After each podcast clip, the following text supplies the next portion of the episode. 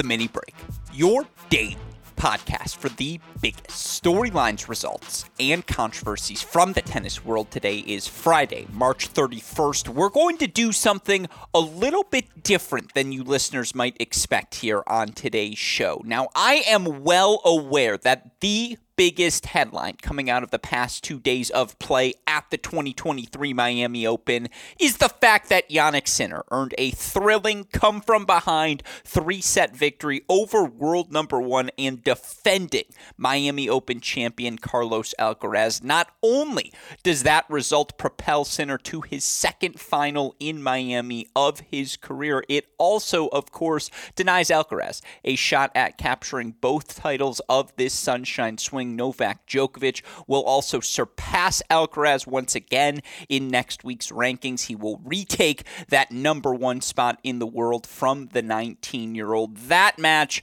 was delightful. It's a podcast in itself. As such, I will save my thoughts on all things Sinner Alcaraz for tomorrow when I will be joined by a frequent guest here on our Cracked Racquets podcast, a Cracked Racquets contributor, host of Monday Match Analysis and 3A Tennis Show. My dear friend Gil Gross will join me on Saturday for an exclusively Sinner Alcaraz dedicated podcast. Again, very much looking forward forward to that conversation. Hopefully, all of you listeners will be willing to, I suppose, be a bit patient in waiting for my thoughts on that match. So, with that fact in mind, again, I do ask for a little bit of patience from all of you listeners. We're going to get to everything that happened in that Sinner Alcaraz match with Gil tomorrow. Today, we're going to focus on the many other headlines being produced by this second half of the Sunshine Swing. How about the sneaky consistency of Petra Kvitova? Now, Kvitova has been a top 15, top 10, when healthy, top 5 presence on the WTA Tour for about a decade now. But you look at this, dare I say, post prime phase of her career. And unfortunately, I know I've been focusing on this age fact, so I've repeated it quite frequently of late here on this show. But Kvitova is the third oldest player inside the WTA top 50 right now. Now, she's only 33 years old. And so I don't think it's that surprising, particularly given her game style, how effortless her power has been throughout the course of her career. When she's healthy, when she's confident, when she's match tough, as she is right now in Miami, and has, as she has been, excuse me, for not just you know the past three months, but really throughout the course of this pandemic era since August 2020. I want to talk today about the sneaky consistency of Petra Kvitova, how I thought she was exceptional in playing her first strike tennis in her quarterfinal three set win over Alexandrova, semifinal straight set win today, 5 2 down in the first set. She comes back to take a straight set win over Sorana Cirstea. We'll get into all things Petra here on today's show. I don't know how much analysis is left to be had about Elena Rybakina. I know David Kane and I talked about her quite a bit on Thursday's podcast, but yeah, she got another impressive victory, especially considering Pegula served for the first set in their semifinal battle at Miami. Now, I haven't talked about that match yet, so I want to here today, but it's the same story. Serena Williams Power Tennis Country Club. Elena Rybakina is unequivocally a member and she takes the racket out of opponents' hands. We'll talk about how she managed to do that, albeit in a delayed fashion against Jessica Pegula on Thursday. And then, because we're saving Sinner Alcaraz for tomorrow with Gil, limited men's thoughts here on today's show now. I watched Medvedev not only defeat Chris Eubanks yesterday, but you know, three set victory for him today over Karen Khachanov. That match went exactly as expected, and I'll explain what I mean by that here on today's show. But yeah, we'll put some perspective on what Medvedev's accomplished, not just here in 2023, not just here in Miami, but what he's done on hard courts throughout the course of his career. Our dear friends at Opta Ace have some fantastic stats that I want to share with all of you listeners today. Let's talk Medvedev.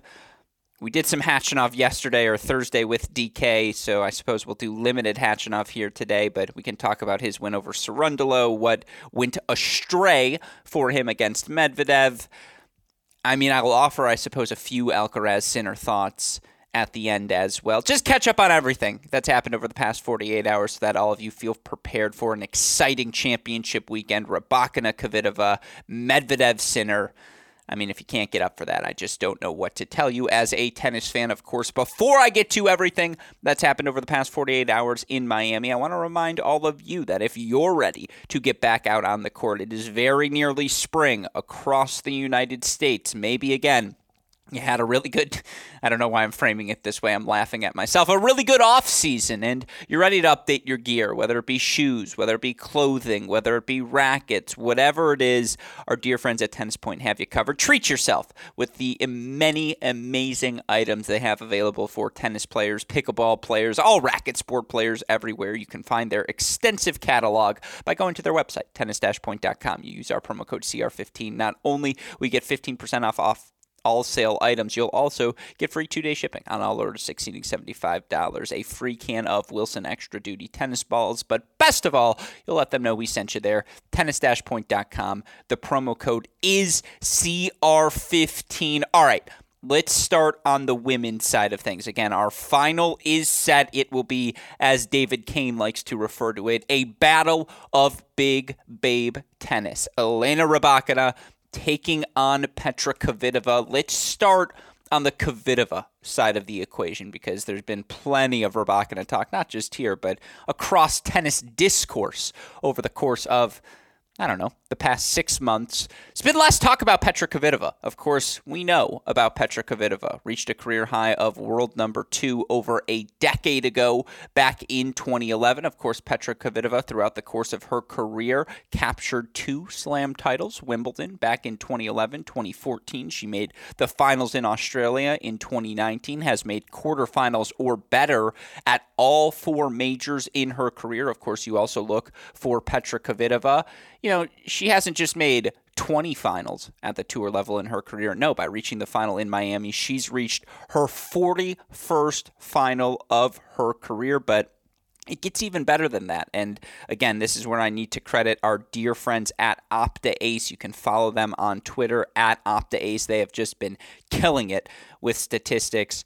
I mean, not just here through this event, but in each and every event and every week, every day of the season. Petra Kvitova reaches her 13th 1,000 level final on the WTA Tour. 13th of her career. It's the most WTA 1000 level finals of any player in WTA history. Excuse me, she's fifth most on, in WTA Tour history. Halep, Serena have 18th, leave it in. It was not the best wording in this Opta Ace tweet, which I don't mind leaving in this show because, again, it's the best account. Follow it. You're missing out as a tennis fan if you're not, and you're on tennis Twitter. Kvitova reaching her 13th final. She trails just Azarenka, who has 15, Sharapova with 16, Halep and Serena, who have 18. I mean, that is absolutely remarkable. And again, it's not just that for Petra Kvitova. You look for the lefty, what she accomplishes here in Miami by reaching the final. She's the third player to reach the final at Miami after turning 33 years old. Chrissie Evert did it in 88 and 89. Serena Williams did it in 2015. She's the third left handed player to reach the final in Miami. First final in Miami of her career. She joins Navratilova and Seles. When you're on lists with Navratilova, Seles, Evert, Serena, Sharapova, and even Azarenka and Halep. You're a defining player of your era. And no one would debate that Petra Kvitova, despite never reaching world number one, the two slam titles, the 29 titles overall, the 13 1,000 level finals, she is unequivocally a Hall of Famer. But she is also a defining player of her generation in that I don't want to say post Serena Prime, but that Serena 3.0, 4.0. That well, actually Kvitova was around in 08 and 09, so she was around for the Serena Prime. Who were the players who made a difference, who could still crack through even when Serena was at her prime, or in those rare moments where Serena was off the court with an injury or not playing? Petra Kvitova has constantly been one of those players, or constantly was one of those players, to capitalize on those moments. And look, even in this now post Serena era, Kvitova has continued to capitalize. She's 80 and 44 overall since tour play resumed in August 2020. It's just under the two thirds rule, But she, you know, again, the two thirds rule is the standard of good on the WTA Tour. If you're winning two thirds of your matches, you're sustaining your spots in the ranking. That's why Kvitova has vacillated between about, I don't know, six and 20 in the rankings over the course of the past two and a half years. And you want to break that down even further 80 and 44 overall. She's 18 and 10 at the majors. Now, hasn't had the most success, only three second weeks, but she did reach a semifinal at the 2020 Roland Garros. And as I always like to remind everyone, she was one of the favorites going into the 2021 French Open before getting injured in that weird press conference moment or whatever it was post that Greet Minnen match. Look, again, Petra Kvitova at the premier events or the 1000s. She reached the final in Cincinnati last year, quarterfinals at Indian Wells this year. Now follows it up with a final at Miami. She reached, you know, won a title in Eastbourne last season. She reached semifinals in Ostrava in 2021, a bunch of different quarterfinals. In fact, again, since August 2020, she's made the quarterfinals of 14 different matches, uh, events that Tennis Abstract qualifies as premiers. Now I see Eastbourne's Ostravas, Bad Hamburgs in there. Those are more 500s than 1000s, but still, I mean, 14 quarterfinals at those caliber events over the course of two and a half years. She is consistently in the mix at the big events. And, you know, 2023 now, you look for Petra Kvitova. She's 16 and 5 overall to start this season. Yeah, the loss to Kalinina, 5 and 4. Disappointing, though not a terrible loss given Kalinina is a top 30 player. We know her athleticism, her springiness. But you look for Kvitova, 16 and 5 start to her 2023 season. Kvitova, who over her last 52 ranks, weeks ranks seventh in hold percentage amongst top 50 players. She's holding serve about 75% of the time.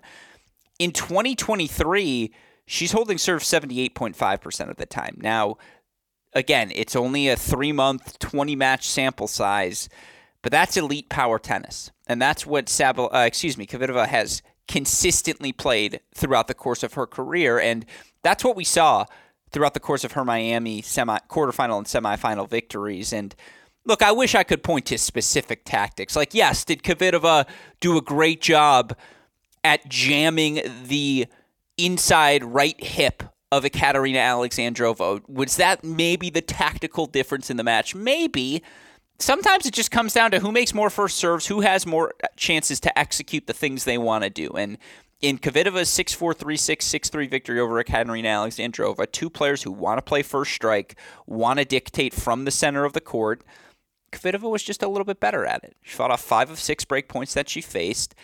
You know, jumped on Alexandrova from the start of the match, had opening break points in each of Alexandrova's first two service games, gets up that opening break, holds on to it the rest of the set.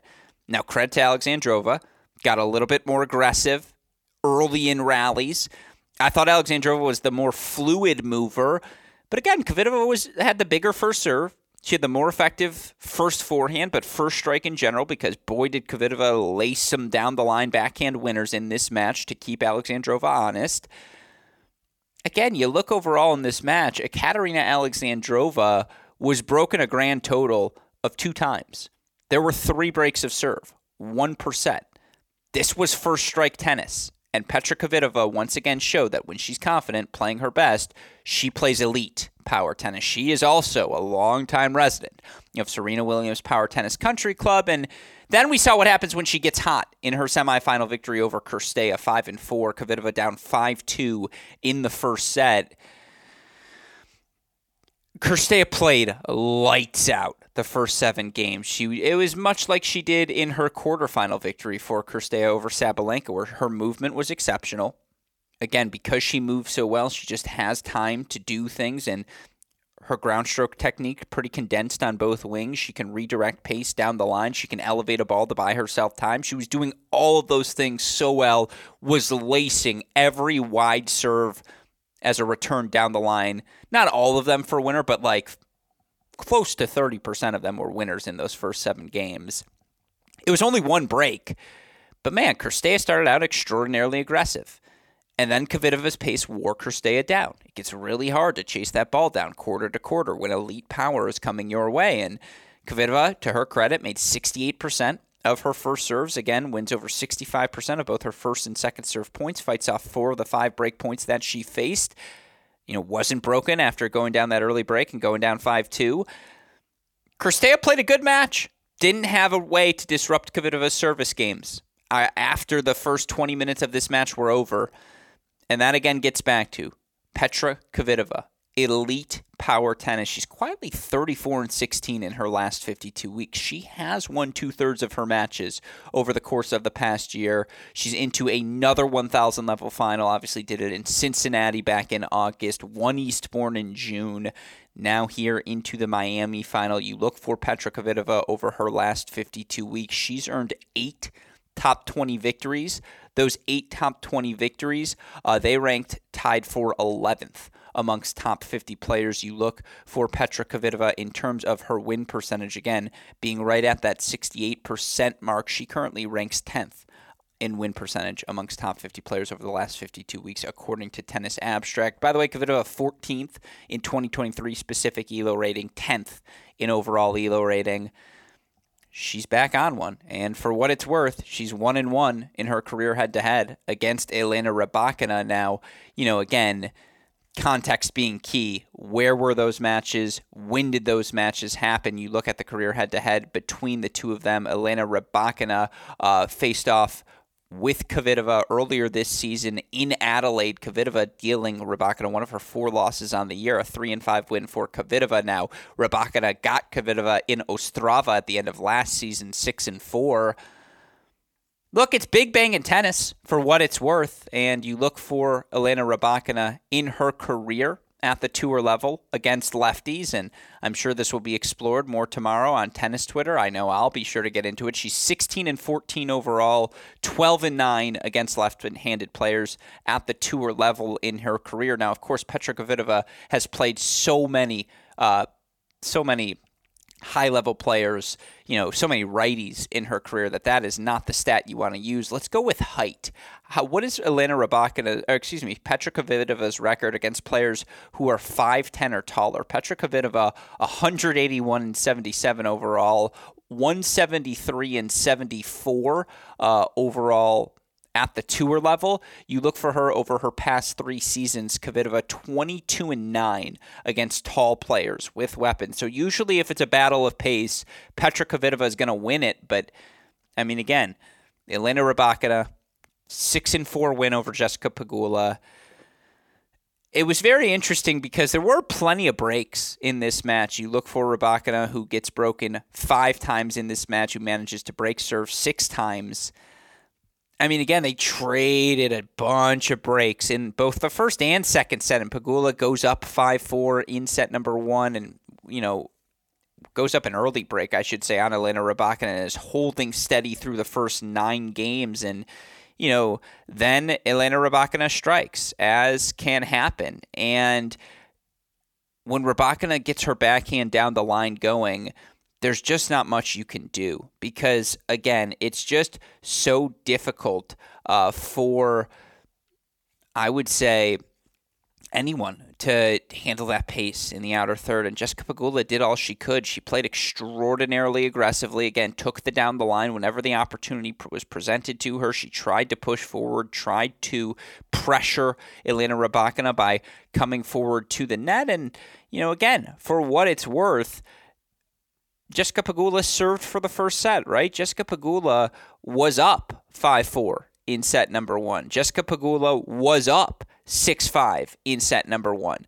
She didn't get to set point in either of those games. And, you know, again, that's just because Rybakina kept this relentless pressure on her and continued to swing in the biggest moments. And, you know, again, connects on a couple of backhand returns down the line in that four-five return game. Connects on a uh, on a big forehand return, um, and just sort of sets the tone for the pressure she was putting on Pegula, lacing returns at Pegula's feet to force the breaker in that six-five Pegula service game. She caught fire, you know, from what two three down in that breaker, wins the last five points of the tiebreak, and you know from there you figured, okay, Pegula might go away, right? Pegula plays this long three set match against Potapova. How much gas does Pegula have left in the tank? Well, no. Pegula races out to a three love lead over Elena Rybakina. And that's after facing break points in her opening service game of the set. She was down, you know, a set and love 40, and you just thought to yourself, all right, Pegula's going to go away. Jessica Pegula never goes away. And look, the game she's going to regret, there was a long service game, 3 1 second set. Pegula had three game point chances, had a look at a down the line that she kind of sprayed a little bit on. But again, that's the sort of pressure Rybakina keeps on you. It's amazing because despite not holding there, Pegula then breaks again 4 4 2. But Rybakina gets hot, runs off the last four games of the match you know, again, you look for Elena Rybakina, who won 65% of her second serve return points. She won 68% of her first serve points. Her weapons are bigger than your weapons. She's now 21 and 4 overall on the year. Perhaps most impressively, I know she's won what 13 technically straight matches, but how about this stat? Eight of Rybakina's 21 victories, eight of 21, more than a third. Eight of 21 have been against top 20 opponents. She's playing the best. She's beating the best. That's why you look for Elena Rybakina. She's up to a new career high, number seven in the live ranking. She wins this title. She can only go as high as number six. Of course, if she had those Wimbledon points, it would be a very clear top three. Iga, Sabalenka, Rybakina right now. I mean, again, we don't have to get into the big three hierarchy that's emerging on the women's side. That topic has been beaten to death, but that's what the last 48 hours of play look like on the women's side. For what it's worth, Kvitova right now back up to number 11 in the live rankings. If she wins the title, she will jump up just one spot to number 10 over Belinda Bencic. Let's move on though to the men's side of things because again, for what it's worth, Rybakina Kvitova one to one career head to head. They've both been in the last six months. Rybakina sixty three point four percent favorite. Yeah, I guess this will be the final thought because I don't know if I, I'll ask Gil tomorrow and we'll talk about it a little bit. You have to lean Rybakina. I mean, her weapons are bigger than your weapons. It's as simple as that. 13 in a row. As good as Kvitova's been, Rybakina's been better. So that's where things stand on the women's side of things in that women's singles draw. Let's move over now to the men's singles action. And again, we're saving Alcaraz Sinner for Gil Gross tomorrow. Daniil Medvedev has earned a couple of wins, though, over the past 48 hours. Daniil Medvedev, a 6 3 7 5 victory over Chris Eubanks, then a 7 6 3 6 6 3 victory over Karen Khachanov. You look for Daniil Medvedev now in his career. He reaches tour level final number 33 overall. I believe that's technically 32, actually, given the fact that Tennis Abstract counts the ATP Cup. But look, Daniil Medvedev has now made the finals of every significant hard court event. You look for Daniil Medvedev, he's made the finals of the US Open. He's made the finals of the Australian Open. He's now made the finals of every 1000 level event as well. Here's the list of players who have done that since 2000. The finals of every significant hard court event. Federer, Djokovic, Nadal, Murray, Medvedev. The big 4 and Medvedev. Come on now. Guy's special obviously a Hall of Famer. He reached world number one. He has won a Grand Slam title, made multiple finals, but you look for Daniil Medvedev now. It's amazing how quiet this has been. 28 and 3, right? He's won what, 21 of his last 22 matches, something crazy like that. 28 and 3 now here to start this 2023 season. Again, the first player since uh, Roger Federer to reach five or more ATP level finals before the start of the clay court seasons. He's the first to do it since Federer in 06. Whenever you're getting a Federer 06 comparison, that's one of the wine cellar vintage seasons in ATP Tour history speaks to what Daniil Medvedev has accomplished this year. The 12th player to make it to the finals of both tournaments of the Sunshine Double, first to do it since Roger Federer in the same year in 2019. It's special. It's really special. And you look for Medvedev today. Look, he was broken twice, went up an early break in set number one. Uh, was just serving for 5 3, had set point chances, played a loose service game. Credit to Khachanov, capitalized on a couple of big forehand sitting ball opportunities. He took advantage of whenever he could get that ball deep into the Medvedev forehand. Medvedev would leave it short. Khachanov would go big down the line. It was an even first set. Medvedev, though, able to exploit that Khachanov forehand on the return just a little bit better in the breaker. Medvedev takes it 7 5. He takes the first set. Khachanov breaks Medvedev right to start set number two, and that's the only break you saw in set number two. And again, we talked about this with DK on Thursday. Khachanov's good at everything.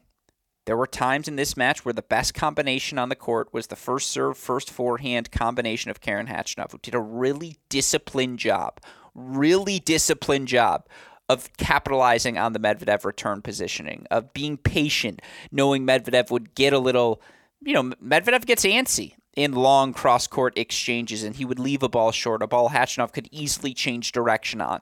Khachanov was really disciplined, and then he played an awful game, up or down, excuse me, 1 2 in the third set. Played, and how many times have I said for Karen Khachanov, he looks excellent for 92% of the match. He has two bad blips in every match. In this one, he only had one. That's all you can have when you're facing a Daniil Medvedev, who again was 27 and three coming into the match. Gave three unforced errors away in that one-two service game. Medvedev isn't broken the rest of the way. Six three in the third win for Medvedev. You know, again, who earned a three and five win over Eubanks. Same deal. Medvedev was up a break, setting a break. Eubanks breaks back it was a really fun final game. You should go watch the highlights of. There were jumping overheads. There were incredible volleys under pressure from Chris Eubanks to extend the match. But for Daniil Medvedev, you better be an elite serve and volleyer, and you better not have any blips in your confidence because we saw for Khachanov, he played really good aggressive tennis. Yet Medvedev can keep pace with you. He's six foot six, has that serve and then again can do all the physical and funky improvisational things he's capable of as well. It's another final for Daniil Medvedev. I gave you all the Opta Ace stats already. I mean, absolutely incredible for Medvedev, who, for what it's worth, 59.4% favorite over Jannik Sinner as we approach the final. And I know we'll talk about Medvedev more with Gil, so we'll leave him there. Final lingering thoughts from the quarterfinals. Look, three and two for Khachanov over Cerundolo. Every serve Cerundolo sat was just babied in the court, and Khachanov went after it. He was really disciplined. And again, for Khachanov, semifinals of the U.S. Open, Australian Open, and now a semifinal here in Miami, those three results all in a six month time span. Karen Khachanov, 26 years old, he's worked his way back up to number 11 in the live rankings. He's three off his career high of number eight has very few points to defend. A Belgrade semifinal, and then nothing really till his Roland Garros round of 16. And again, Khachanov's done what Elise Mertens did with less press. He makes the third rounder better and holds seat at just about every major event that he plays doesn't have a ton of points to defend in the clay court season. We could see Karen Khachanov very well re enter the top 10 of the ATP rankings. And by the way, hasn't won a title, I know, since that 2018 Paris Masters title. He's got to get one this year. He's put himself in the top eight conversation and in the race for another ATP Tour finals with his first third of the season. And as a wise man once said, you can't win a tournament in the first round. You can certainly lose it. You can't qualify for the ATP Tour Finals in the first three months. You can certainly disqualify yourself. Karen Khachanov has not. Excellent start to the 26 year old's 2023 season despite the three set loss. Again, a pretty clean match with Daniil Medvedev. Only what, five total breaks of serve in the three set battle. Medvedev through to the final. Scholars are arguing if Francisco Cerundolo making the quarterfinals in Miami is the most clutch thing that's happened in 2023. Just let the record show. He made a, f- I don't want to say fluke, but it was a fluke semifinal last year out of nowhere. No track record of hard court success. Hadn't been great, was playing 500 ball over the last 52 weeks. And yeah, there had been moments where the 24 year old from Argentina had been hot when he won his title in Båstad last summer or final, whatever it was quarterfinals here, defends all but one round of points, keeps himself at number 33 in the world going into the clay court portion of the calendar where he has always thrived. Scholars are arguing it's the most clutch thing we've seen this year. Shout out to Emil Ruusuvuori. Sinner worked him, but 37 in the world, that's a new career high for the 23 year old who you know we believe in here at Cracked Racquets. And then look, Fritz played two horrible service games. First game of each uh, each set came out really slow, way too tentative against the weapons of Alcaraz.